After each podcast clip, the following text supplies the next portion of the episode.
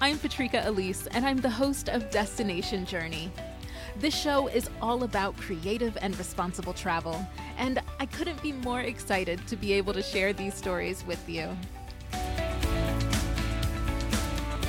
I was raised on road trips. I was fortunate to have parents that took me everywhere, and that's where I learned how to make the most of each adventure, regardless of budget, location, or any other factor. And I've carried that philosophy into adulthood as I started solo traveling. Travel doesn't have to be limited to luxury resorts and skyscraper hotels. For me, it's about getting on the ground and experiencing a life that's different from what I know. It's an opportunity to learn, grow, and give.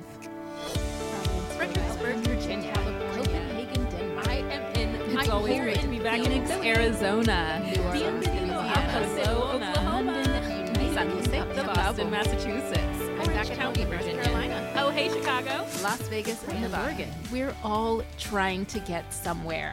Whether it's a better job, a better house, a new country to visit, there's always something to be moving towards. And while it is so important to know where you're going, I believe it's equally important to understand and celebrate where you are and how you're moving towards where you're headed. Because if we spend our entire lives focused on one destination, we're missing the journey along the way.